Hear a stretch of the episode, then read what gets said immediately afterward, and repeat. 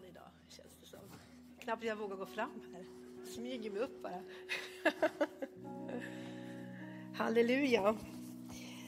Gud är god. Och vi får vara här i frihet och prisa Gud.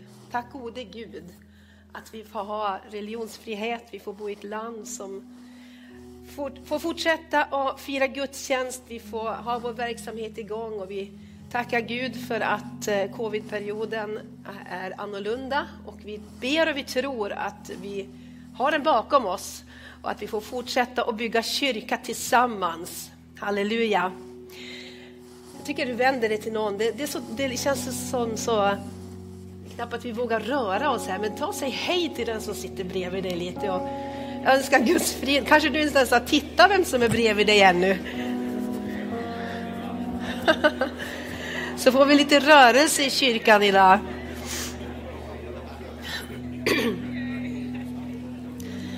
Det är en glädje att få komma tillsammans. Ja, jag har varma hälsningar också ifrån Thomas Norberg, Thomas som eh, är i Rättvik den här helgen tillsammans med Mikael Berglund. De är på Eh, svenska kristna bönders eh, årskonferens. De har konferens varannat år. Och nu är de i Rättvik och Thomas är med där och delar ordet både igår och idag. Eh, och sist när de hade sin konferens, då var de ju här på parken. Och det märkliga var ju att precis den helgen så stängde Sverige ner. Och här var det bönder från Norge, från Danmark, från Finland. Och jag vet att de här från Danmark höll ju inte på att ta sig hem härifrån, för det var exakt precis då. Och nu har de konferens igen, och nu är det också oroligt, fast på ett annat sätt. Men mer än någonsin så behövs våra bönder. Mer än någonsin så behöver vi be för vår, vårt land, att vi kan ha en försörjning. Så det är så märkligt hur Gud har kopplat oss samman med de här bönderna. Och eh, Thomas hälsar så gott och eh, han säger det att det var så fantastiskt att vara i Örnsköldsvik, säger de allihopa där. Och vi följer er på online och, och det var så härligt i Övik så du måste hälsa församlingen.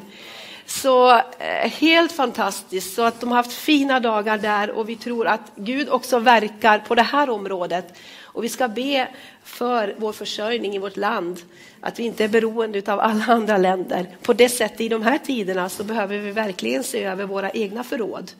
Eller hur? Vara som Josef och fylla på förråden. Härligt! Eh, jag har ju fått den eh, möjligheten nu då att jag ska få tala om den helige ande idag. Vi har ju haft lite olika områden som vi har berört under våren. Vi har talat om dopet, haft undervisning om dopets betydelse, att vi kan leva i kraften eh, i, i dopet, vad som hände i dopet. Och har varit väldigt intressant. Och som du hörde så talade vi även om nattvarden. Att få en större förståelse och insikt i nattvardens betydelse. Eh, och jag tror att det här är någonting verkligen som vi behöver erövra och förstå och leva i kraften av dopet och nattvarden, sakramenten. Och det är så häftigt, ja, vi har många äldre i vår församling och så fort vi har nattvard, de kan vara sjuka, de kan vara, ha, ha, kanske svaga, men så fort det är nattvard så får vi ofta samtal. När ska vi fira nattvard i mötet? Då kommer jag till nattvarden. För jag måste få kraft, jag måste få möta Gud i nattvarden. Då har man en förståelse, då har man en uppenbarelse av det. Eller hur? Så, så det här är någonting vi behöver erövra och jag har fått nu eh, möjligheten idag att jag ska tala om den helige ande. Och det är ju liksom, vad ska man säga då? Man ska berätta om Gud. Ja, det här är Gud. Eh, så min bön har varit att jag inte på något sätt ska sätta den helige ande i en liten box, utan den helige ande är ju en person. Den helige ande är ju inte bara någonting som en duva som man ofta symboliserar den helige ande, eller en eld. Och det är ju så, om vi speciellt läser från Gamla Testamentet, så uppenbarar sig den helige ande genom olja ibland, genom vatten vatten, genom moln, genom regn, genom eldstungor, genom olivkvistar. Det finns hur många olika sätt som den helige ande manifesterade sig själv. Och det här är ju yttringarna. Och ibland är det så lätt att vi tänker att den helige ande, han är kraften.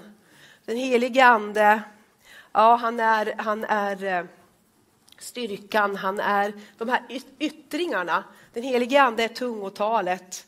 Den helige ande är helande. Vi, vi ser gåvorna, vi ser manifestationerna av den helige ande. Och den helige ande är ju verkligen det övernaturliga. Han är ju kraften. Han är den som gör skillnaden i våra liv. Och vi ska titta på det här hur vi fick gå in ifrån gamla förbundet in i det nya förbundet då den helige andes tid och den församlingens tidsålder kom. Och det var precis det som var skillnaden. Jesus lämnade jorden för att ge oss en hjälpare, den helige ande. Och det förvandlade hela församlingen, det förvandlade Guds folk. Amen. Och så att eh, vad så många gånger är när man ska prata om den helige ande, det kan vara både hit och dit och läser man eh, många bloggar och läser man vad människor och vad predikanter, vad lekmän eh, undervisar om den helige ande, så är det mycket om de yttringarna. Eh, är man fylld med den helige ande eller har man den helige ande i sig hela tiden? Och så talar man mycket om de här eh, yttringarna. Men jag tror det är viktigt att vi lär känna den helige ande i vardagslivet. Så jag kommer att göra det här väldigt konkret. Jag kommer att göra det här någonting som vi kan ha med oss och ha en förståelse av varje dag i livet. Och då säger jag vardagslivet, därför att vardagslivet är ju sex dagar och söndagen är sjunde dagen. Eller hur? Ibland tänker vi, ja men det är pastorn som har nådegåvorna, det är pastorn som ska höra ifrån Gud, det är pastorn som ska förmedla den helige Andes kraft. Nej! Det här är någonting som är utgjutet över hela församlingen. Hela den universella församlingen fick del av den helige Ande. Amen. Så det här gäller dig och mig och det här gäller i vår vardag att få vandra med den helige Ande. Att få ha den helige Ande som sin bästa vän i livet. Kan du säga amen? Yes. Och jag tänkte att vi ska börja med den här bibelversen och påminna oss om den. Du som är i församlingen, du som har gått här i församlingen, du har hört den här ända sedan januari. Ett ord som vi har fått för det här året. Ska vi läsa det tillsammans? Säger ni inte fyra månader till, sedan kommer skörden. Men se, jag säger er, lyft blicken och se hur fälten har vitnat till skörd. Amen. Amen. Varför kan Jesus säga det här mitt i vintern, mitt när det inte alls var tid för skörd? Jo, han hade den helige ande över sitt liv. Han såg någonting utöver det fysiska. Och det är det här som, som är så spännande, att Gud har gett oss andliga ögon och öron och att vi får röra oss i någonting mera än bara det fysiska, någonting mera än bara det naturliga. Och det är den helige anden, han öppnar våra inre ögon så att vi kan se någonting mera. Och det här är ju någonting vi verkligen uppmuntrar varandra till. Lyft blicken. Sluta se på dig själv. Sluta bara se efter din egen förmåga. Lyft din blick och se.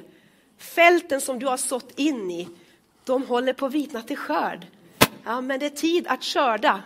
Det är tid att skörda i ditt liv. Det är tid då att skörda i ditt liv. Amen. Det är skördetid. Det här behöver vi uppmuntra varandra till. Därför att vi sänker blicken. Och vi tänker, ja, jag sår och jag sår och jag sår. Men vilken bonde håller på på det sättet och bara sår och sår? Han skulle sluta omedelbart om han aldrig fick skörda. Och låt oss lyfta vår blick och få en förväntan på att det är skördetid nu. Här och nu är det skördetid. Och jag tror att ju mer det skakar, ju mer oroligt vi har, i den här världen, desto mera är människor öppna för evangeliet. Amen. Människor ber mer än någonsin. Människor söker hjälp ifrån ovan mer än någonsin. Och det här är så, människor är så öppna idag. Amen. Så Gud verkar och det är tid att få skörda. Halleluja. Och det som är så häftigt med att vi har pratat om att det är skördetid. Eh, när den helige ande blev utgjuten i Apostlagärningarna 2, då var det skördefest. Då kom människor från alla länder runt omkring. Det var massor med folk i Jerusalem. Därför det var tid att skörda, det var veckohögtiden. Det var tid att skörda. Amen. Halleluja, så skörd är kopplat till den helige Ande.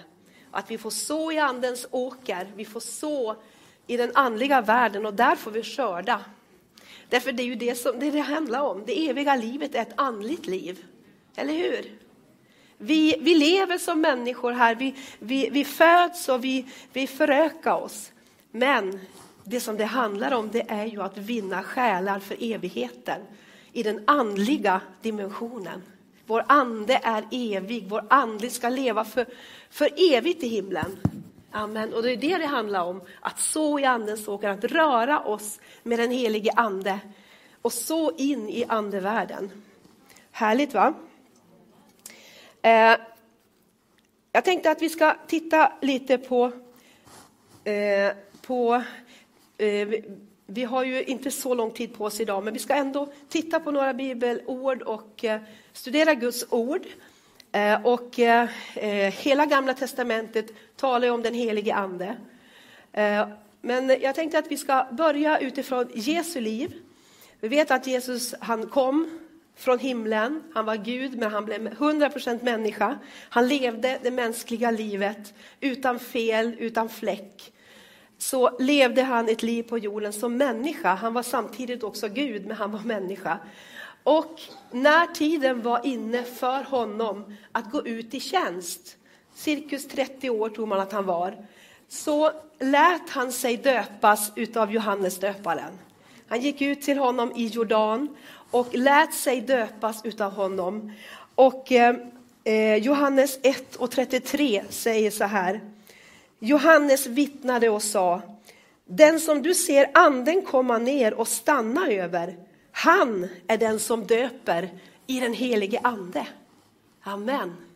Och på ett annat ställe står det att han är den som döper i den helige ande och i eld. Så Johannes såg den helige ande komma ner som en duva över Jesus. Han blev utrustad Hans liv förvandlades, förändrades från den stunden när han gick ut ur dopet. Och vi vet att utifrån när han hade döpt sig Eh, så gick han vidare. Det står att han, han rustades till tjänst. Han blev uppfylld av anden och återvände från Jordan och leddes av anden in i öknen. Leddes av anden in i öknen. Och sen så längre fram så ser vi andens kraft återvände Jesus till Galileen och undervisade, inte som de skriftlärda. Någonting hade hänt med Jesus.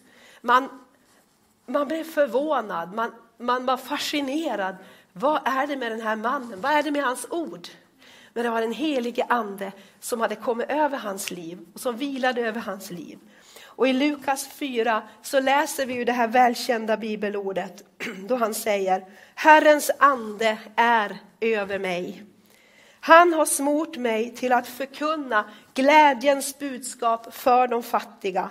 Han har sänt mig att utropa frihet för de fångna, syn för de blinda, att ge de förtryckta frihet och förkunna ett nådens år ifrån Herren.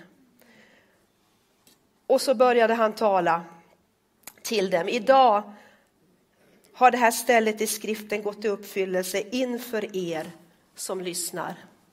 Idag så har det här stället i skriften gått i uppfyllelse för er som lyssnar. Och här så citerade han profeten Jesaja, Jesaja 61. Här så gick han in i det som var förberett för honom. Att han började sin tjänst för att visa på Fadern, visa på vägen till Gud. Han började betjäna människor och hans väg till korset började. Amen. Det som var förutbestämt, som var hans uppdrag här på jorden. Och sen så kommer vi vidare och vi läser om hur Jesus börjar undervisa sina lärjungar om den helige ande. Och vi kan läsa ifrån Johannes Johannes 14. Och har du din bibel så följ gärna med. Och låt oss ta tid i Guds ord, för Guds ord är liv. Guds ande vilar över ordet. Amen. Så det är ordet, det är inte mina ord, det är Guds ord som ger liv. Så läser vi där i Johannes 14. Så säger han så här, jag ska be till Fadern och han ska ge er en annan hjälpare som ska vara hos er för alltid, sanningens ande. Världen kan inte ta emot honom, för världen ser honom inte och känner honom inte. Men ni känner honom. Men ni känner honom, för han förblir hos er och skall vara i er. Amen. Ni känner honom och han ska vara i er. Och eh, en annan hjälpare, där har vi grundordet parakletos. Du har säkert hört det här många gånger. Men det ordet ifrån grundtexten betyder hjälparen, förespråkaren, en som tillkallats, talesmannen, rådgivaren, advokaten, försvararen och tröstaren sänder han till oss. Och ni ska lära känna honom, för han bor i er. Amen. Och så går han vidare till kapitel 16 och från vers eh, 7 kan vi läsa. Jag säger er sanningen, det är för det bästa som jag går bort. Det är för det bästa som jag går bort. För om inte jag går bort kommer inte hjälparen till er. Men när jag går bort så ska jag sända honom till er. Och när han kommer ska han överbevisa världen om synd, om rättfärdighet och om dom. Och när han kommer, sanningens ande, då ska han leda er in i hela sanningen. Amen. Det fanns alltså mycket mera än vad Jesus då hade visat. Han ska leda er in i hela sanningen. Han ska inte tala av sig själv, utan han talar bara det han hör. Och han ska förkunna för er vad som kommer att ske. Wow! Han ska förkunna för oss vad som kommer att ske. Han ska förhärliga mig, för han ska ta av det som är mitt och förkunna för er. Så den helige ande tar alltid och delar det som är på Jesu hjärta. Den helige ande pekar alltid på Jesus. När vi prisar Jesus så hjälper den helige ande oss att lovsjunga Jesus, lovsjunga lammet, precis som vi har gjort här idag. Amen. Helige ande förhärligar alltid Jesus. Amen. Men jag tycker det är så häftigt att han säger så här. Det är bäst för er att jag går bort. Du förstår vad de ska ha blivit eh, konfunderade och ledsna, lärjungarna. Jag menar, Jesus var ju deras stora förebild, var deras mästare och herre. Jesus var ju den som hade förvandlat deras liv. Och så började de förstå att han skulle lämna dem. Och så säger han här, det är bäst för er att jag lämnar er, att jag går bort. För om inte jag går bort så kommer inte hjälparen. Så någonstans så betyder det att det blir bättre. Eller hur? För jag ska lämna någonting av mig själv kvar här. Och nu är det så att det inte, ni är inte begränsade av att jag är här i Jerusalem eller att jag är här i Galileen. Utan den helige Ande ska alltid vara hos er, alltid. Han är inte begränsad till mänskligheten, till min mänskliga kropp. För Jesus var ju människa. Han gick omkring från by till by. Och där människorna var i byn, det var de han träffade. Men den helige ande, han ska alltid vara hos er. Så det skulle bli bättre. Visst är det häftigt? Halleluja. Eh, så samma ande som vilar över Jesus vilar över oss idag. Hur kan du säga det? Jo, det är så häftigt när vi börjar läsa ifrån missionsbefallningen, för det är ju det som är vårt stora uppdrag. Det är därför vi är kvar här på jorden. Att vi ska föra eh, budskapet, vi ska föra evangeliet, de glada budskaperna, skapet. Vi ska ge räddning till den här världen. Vi har fått ett uppdrag. Och missionsbefallningen finns ju i de olika evangelierna. Matteus 28, mig given all makt i himlen och på jorden. Gå därför. Gå därför ut. Amen. Det stod att när Jesus eh, befallde dem att gå upp på berget så, så de elva lärjungarna så står det att några prisade honom men några tvivlade. Eh, det var, det, var, det var inte så lätt alla gånger. De stod på sidan av Jesus och såg vilken mästare och herre, men själva så tvivlade de många gånger och tänkte hur i all världen, nu säger han att han ska lämna oss. Men jag har fått all makt, gå därför ut. Det är därför, vi har fått, därför Gud vann seger, för att vi ska gå ut. Vi ska inte vara kvar, vi ska gå ut. Och så avslutar han ju så fantastiskt, och se, jag är med er alla dagar. Kan du säga alla? Alla dagar, inte tidens ände. Hur då? Genom den helige Ande. Och så kan vi läsa ifrån missionsbefallningen i Lukas, där det står Jag ska sända er det som min far har lovat. Men ni ska stanna kvar här i staden tills ni blir rustade med kraft från höjden. Och sedan förde han ut dem till Betania och han lyfte sina händer och välsignade dem och så vidare. Ni ska vänta i staden tills ni blir beklädda med kraft. Amen. Och sen har vi också missionsbefallningen i Johannes. Johannes 20, 19-22. På, eh, på kvällen samma dag, den första veckodagen, var lärjungarna bakom låsta dörrar av rädsla för judarna.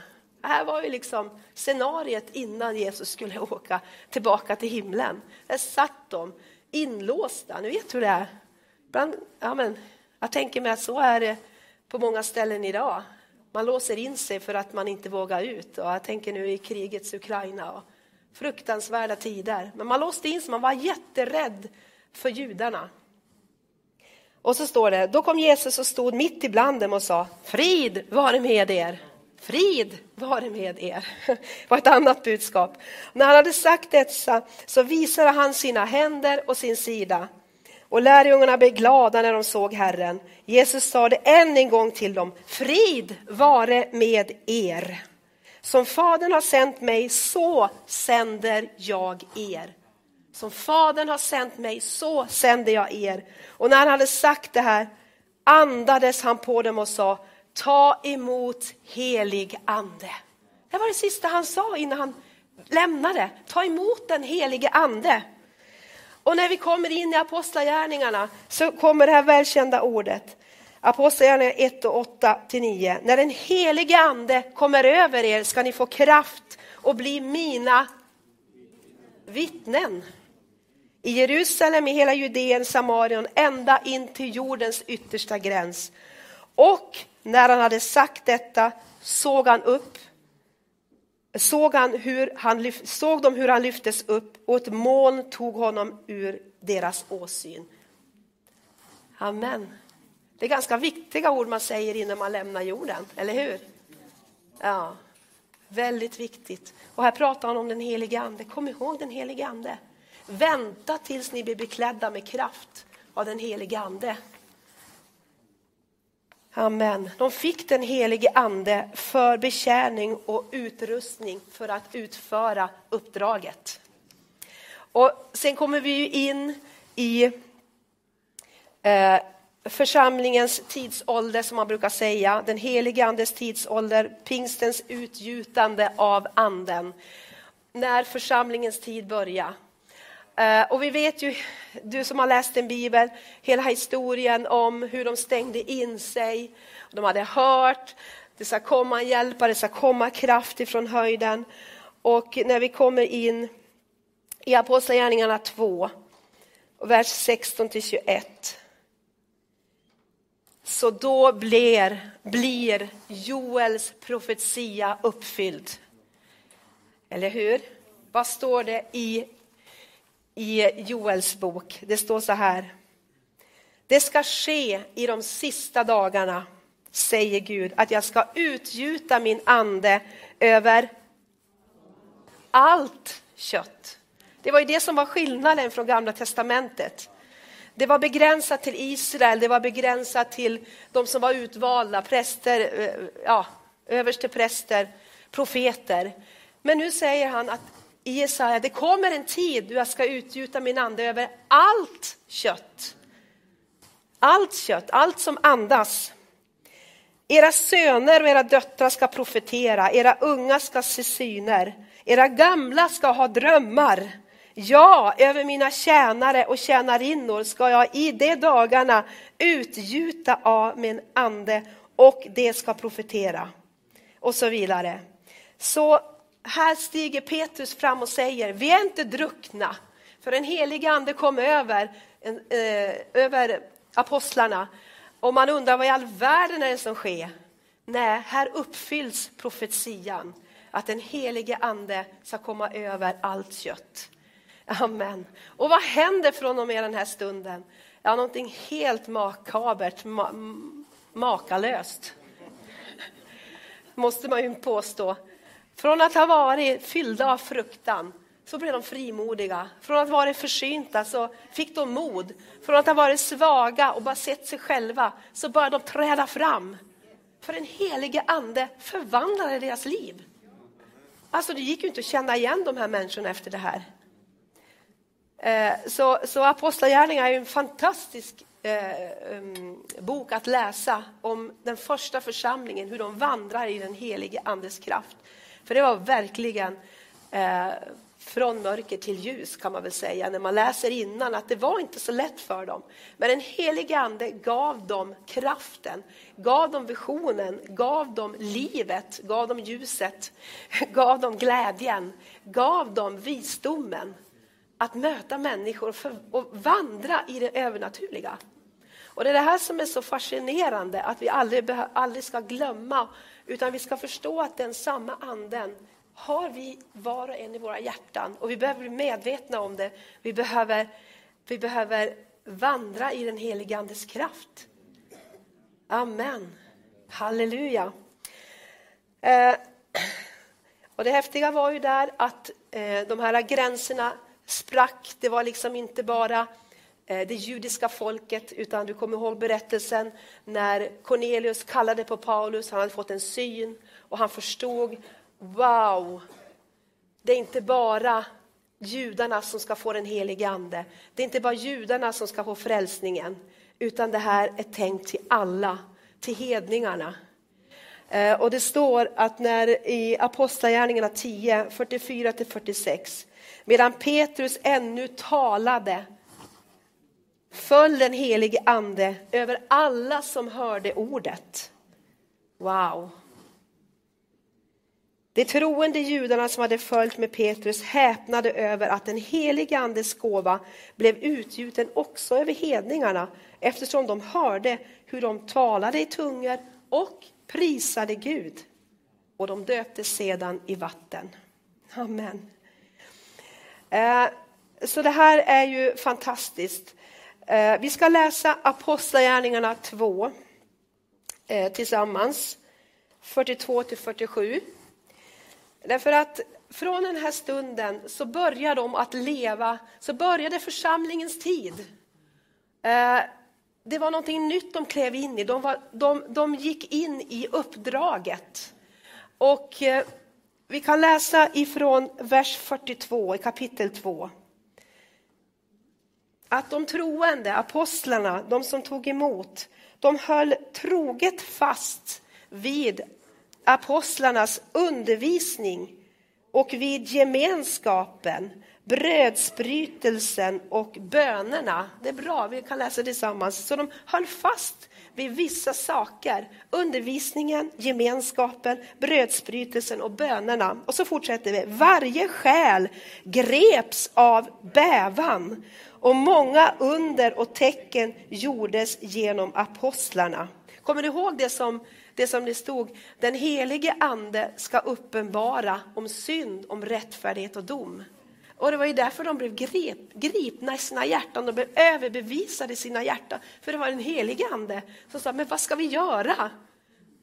Eh, eh, Petrus stod upp och, och talade, det här är liksom profetian som går i uppfyllelse. Men vad ska vi göra? För de blev gripna i sina hjärtan. Så det var den helige ande som överbevisade. Så fortsätter vi. Alla de troende var tillsammans och hade allt gemensamt. De började sälja sina egendomar och ägodelar och delade ut till alla efter vars och ens behov. Varje dag var de troget och enigt tillsammans i templet och i hemmen bröt de bröd och delade måltid med varandra i jublande innerlig glädje. De prisade Gud och var omtyckta av hela folket och Herren ökade för dem som blev frälsta. Amen. Så här ser vi vilket liv de börjar leva. De, de, de kom in i församlingsaktiviteter, eh, liksom, men se här hur de börjar leva ett utåtriktat liv. De börjar dela med sig, de börjar se människor runt omkring sig. De börjar bli ledda var och en att ge, att fylla behov. De såg människorna av behov runt omkring sig. Och det här är att vandra i den helige Ande. Att möta människor till ande, själ och kropp. Och det här livet som de bara klev in i. Eh, och jag tycker det är så häftigt för undervisningen var viktigt för dem. Den heliga ande vilar över ordet. Gemenskapen var viktig. Vi hör från Gud genom varandra och från andra till oss själva. Eller hur? Det var viktigt att hålla fast vid nattvarden. Det var viktigt att hålla fast vid bönerna. Amen. Och det står att de prisade Gud i lovsånger. Eh, och det är häftigt också att se i kapitel 13 så står det så här att lärjungarna uppfylldes, kapitel 13 och 52. Lärjungarna uppfylldes allt mer av glädje och helig ande. De uppfylldes allt mer av glädje och helig ande. Amen. Så det går att uppfyllas mer och mer av den helige Ande. Eller hur? Ehm, sen kommer vi till kapitel 19. Jag går ganska snabbt fram här. Kapitel 19, där kommer eh, Paulus till Efesos. Och Efesos var ju en väldigt speciell plats. Man tror att han var där ungefär tre år av sin tjänst. Så var Paulus i Efesos. Eh, det här var en, en, en plats som eh, ett missionscenter egentligen som nådde hela mindre Asien. Och ehm, när han kom dit så var det lite si och så med undervisningen. Eh, man frågade om de hade tagit emot dopet den helige ande, men de sa nej, vi har bara tagit emot Johannes dop. Alltså, så, så de hade inte hört om den helige ande i Efesos. Så Paulus han startade en tvåårig bibelskola där och eh, Guds ord hade framgång. Guds ord hade framgång och det nådde hela det här området i Asien. Och det står att Paulus han gjorde under av icke vanligt slag. Man tog, man tog dukar, man tog kläder som hade varit beröring av honom, la på de sjuka och de blev helade och upprättade. Eh, och sen så läser vi också kapitel 19 om en konfrontation som kom för, för lärjungarna Paulus vandrade i den helige Andes auktoritet. Så det blev en konfrontation emot den magi som de höll på med där. De, det slutade med att de brände massa, massa böcker av magi och det som de hade hållit på med, trollkonster.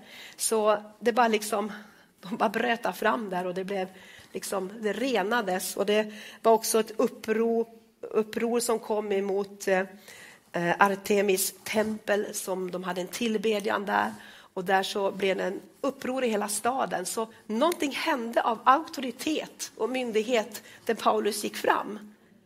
Amen. Men dock så kan vi läsa om när Paulus ändå skriver till församlingen i Efesos. Vad skriver han där? Jo, han, bland annat så skriver han de här bönerna som vi brukar be. Kapitel 1 så står det Jag ber för er församling, jag ber för er om en visdomens och en uppenbarelsens ande, om rätt kunskap om honom. Jag ber att era hjärtans ögon ska öppnas så att ni förstår det hopp ni är kallade till. Hur rikt på härlighet hans arv är hos de heliga och hur oerhört hans, stor hans makt är på den som tror på honom. Så de hade upplevt mycket av Gud, men ändå så bad eh, Paulus för församlingen, öppna deras ögon. Det finns mera, öppna deras ögon. Låt dem inte lämna det andliga livet, den andliga klarsyntheten, utan låt dem få vandra i hoppet, i arvet, i kraften. Och sen så fortsätter han i kapitel 3 att deras ögon ska öppnas så att de ser den kärleken som Gud har som går långt utöver vårt förstånd. Amen. Höjden, längden, djupet och bredden och lära känna Kristi kärlek som övergår vårt förstånd. Och det är den helige Ande som kan uppenbara Guds kärlek. För vi kan inte förstå den med våra fysiska sinnen. Delvis, en, en begränsat. Men Guds kärlek går utöver vårt förstånd. Amen. Är du vaken? Bra, vi ska snart landa. Halleluja. Och vad säger han mer till församlingen? Berusa er inte med vin, säger han till e- Efesos församlingen. Det leder till vårdslöshet. Låt er istället uppfyllas av anden. På vilket sätt? Jo, genom att tala till varandra med salmer, hymner, andliga sånger och sjung och spela för Herren i era hjärtan. Tacka alltid vår Gud och Far för allt i vår Herre Jesu Kristi namn. Så han uppmanar dem, fyll er med anden, låt er uppfyllas av anden. Tala till varandra i sånger, i lovsång. Och visst är det väl fantastiskt när vi börjar prisa Gud så här. Den helige ande kommer. Vi blir uppfyllda av den helige ande. Amen. Och, eh, jag tänker att temat för den här eh, undervisningen idag, mer en helige ande i vardagen. Att den helige ande bor i varje troende. Den helige ande har tagit sin boning, vi är ett tempel. Vi får bära den helige ande på insidan av oss och han är alltid med oss. Och jag tror att vi bara ska eh, påminna oss om och ge den helige ande möjlighet i våra liv att få tala. Att få uppenbara sig för oss. För han finns där hela tiden. Han har en röst, han har ett språk och han vill lära känna dig som sin vän. Amen. Och den helige ande, han talar personligt med oss alla. Om jag ska beskriva den helige ande så kanske inte jag beskriver på samma sätt som Sandra beskriver. Därför att Sandra känner den helige ande och hon har sitt sätt att berätta om den helige ande, eller hur? Men det viktiga är att vi lär känna den helige ande personligen. För det förvandlade dessa människors liv som har skakat hela världen. Och evangeliet, apostlarnas tid, lever än idag. Eller hur? Från att ha stått bredvid Jesus, från att ha sett att den helige Ande vilade över prästerskapet, så gick de själva in och tog den platsen och såg det här är för mig. Jag har ett uppdrag. Jag har fått ett uppdrag av den helige Ande att betjäna den här världen, att göra en skillnad i den här världen. Amen. Halleluja. Så när vi pratar om den helige Ande så är det viktigt att vi inte bara pratar om den helige Andes gåvor. Jag vet att vi har undervisat mycket om det och det är väldigt viktigt. Den helige Ande ger oss alla gåvor. Vi får se saker som vi aldrig ens kunde drömma om kan ske. För den e- helige Ande använder oss i gåvor. Vi kan få trons gåva, vi kan få kraftgärningarnas gåva. Det är mirakler. Den helige Ande har inga begränsningar. Eller hur? Han är undrens ande. Men vi ska också förstå att den helige ande har också frukter. Eller hur? Det står talas i Galaterbrevet om helige andes frukter. Hur kan man, hur kan man, hur kan man liksom smaka på en sån frukt? Hur vet man att det är en helige andes frukt? Jo, det finns ett, ett bibelord som jag hade här, som inte jag har längre. Galaterbrevet där det står talas om andens frukter. Andens frukter är kärlek, ja, men där. glädje, frid, tålamod. Tålamod, det är en frukt av anden. Vänlighet, godhet, trohet, mildhet, självbehärskning. Wow, vilka ord! När vi tänker på den, när, när, när vi ska smaka på den helige Ande, det här är den helige Ande. Eh, det står också ett härligt ord. Eh,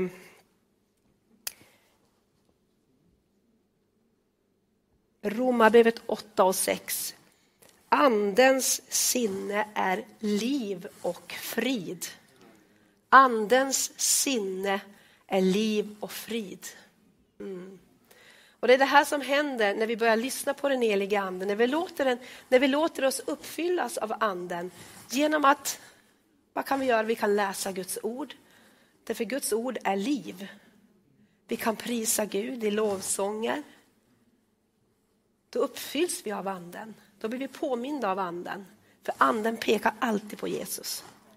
Eller hur? Vi kan ta tid i bön. Amen. Vi kan göra så många, många olika saker. Meditera på Guds ord. Eh, ta tid inför Gud och tacka för den helige Ande. Förvänta oss från den helige Ande att han är med oss varje dag. Att vi gör oss beroende utav honom. Sen så står det ju också, tyvärr, i Galaterbrevet 5 om köttets eh, gärningar. Usch, ja, men det är ju bara för rövare och för mördare. Det är sådana som lever i köttet.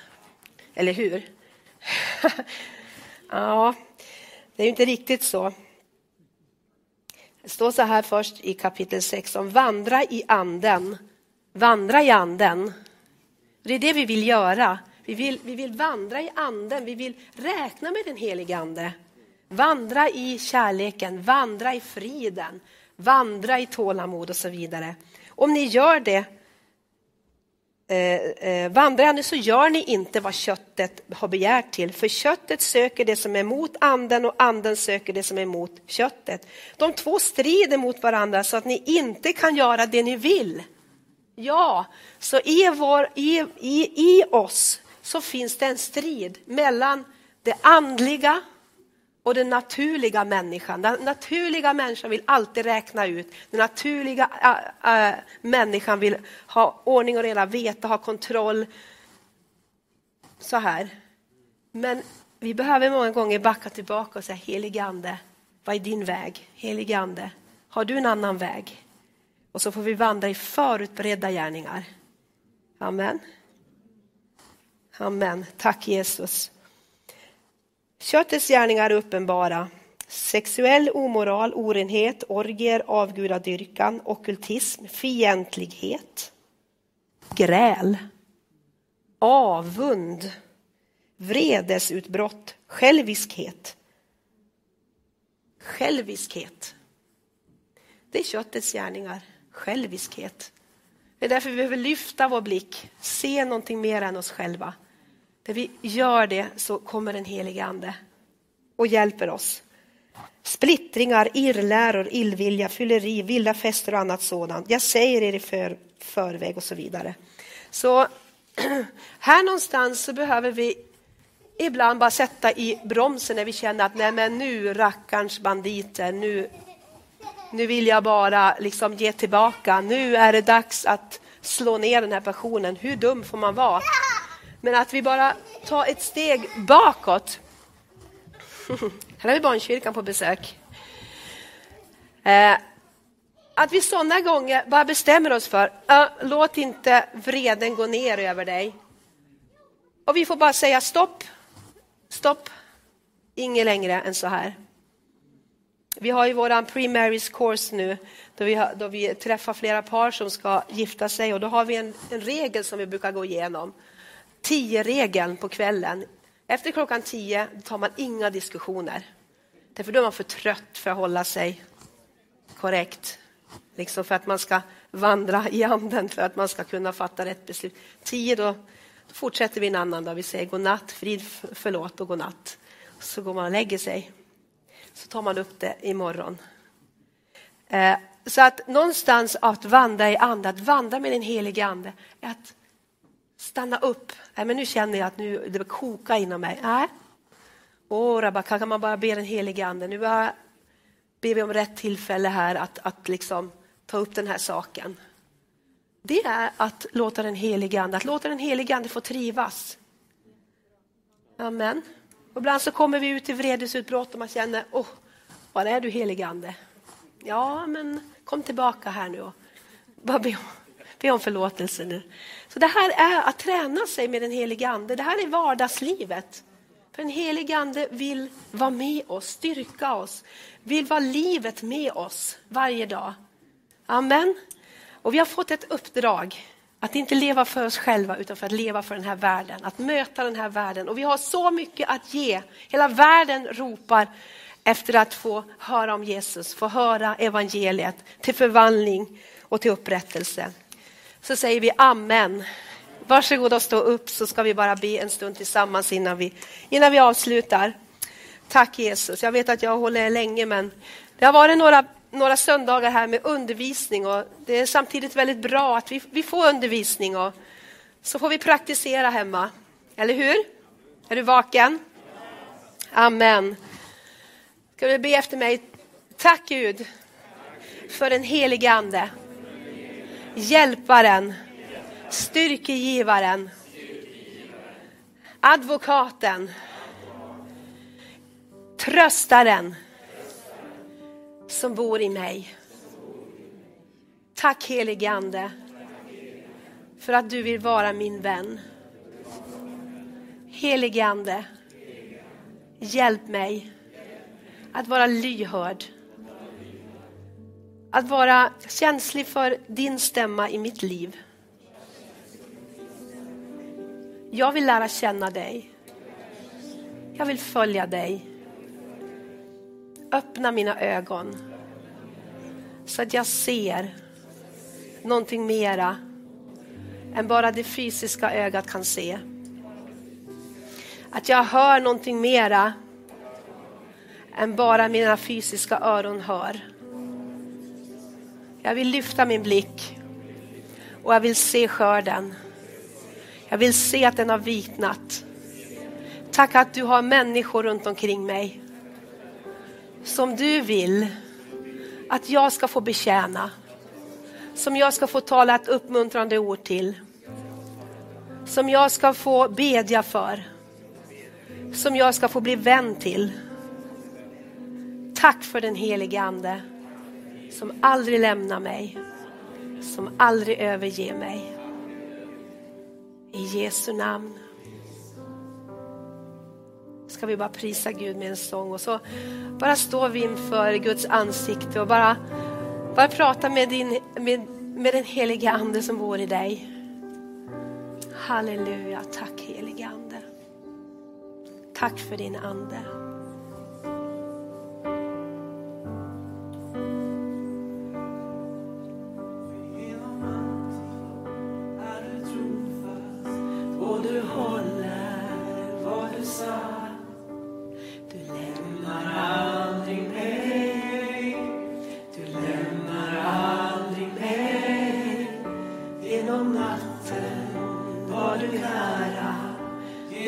ställen var du där.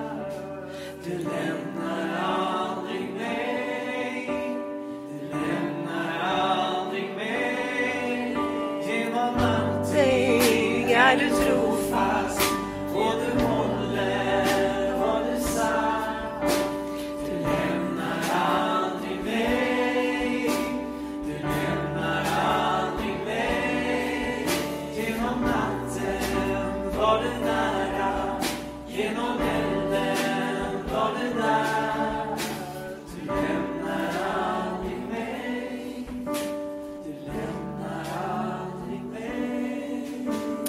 Men du kanske säger så här, jag får ju aldrig, jag får ju aldrig något profetiskt budskap eller se några bilder eller Eller se någon eldskrift. Ja, så talar alltid fienden till oss. Att det ska vara så svårt. En helig ande bor i dig. Och det står att du ska lära känna honom. Ni känner mig. Och hur kan vi börja vandra med den helige ande? I tro. Vi tar ett steg i tro. Varför då? Därför du Gud har sagt det. Att när jag går så är du med mig. Och det är det här många gånger som vi backar och tänker, ja men jag har inget ord eller jag har inte hört någonting. Nej, men många gånger är det så att vi måste i tro ta ett steg. Och när vi tar ett steg i tro så händer det någonting. Hur många gånger har inte jag, när jag ser tillbaka på mitt liv, som en väldigt tillbakadragen tjej, tänkt att hur i all världen ska jag kunna leda lovsången? Hur i världen ska jag kunna säga någonting? Men i tro har jag bara gått fram, kallsvettig. Och så när jag börjar så kommer det. Därför att Gud, du måste stå fast vid det här. Igår när jag, när jag har legat sjuk den här veckan så tänkte jag så här, ja, Hasse kan vi alltid ringa, han, han kan predika om inte jag är frisk idag. Så tänkte jag, jag var ganska dålig på fredagen, hade, hade ja, förkylning. Så tänkte jag på lördag morgon, nej men helige ande, den helige ande och jag bestämmer nu att jag ska predika imorgon. Och så vände det bara. Så vände det. Jag bara kände att jag bara, det bara vände. Och jag pratade med någon i telefonen. Men din röst låter ju helt annorlunda nu. Ja, amen. Alltså, jag, bara, jag, bara, nej men jag fick bara tro för nej men nu, nu ska det vända. Tack helige ande, nu bara tar vi det här du och jag. Och så bara vände det.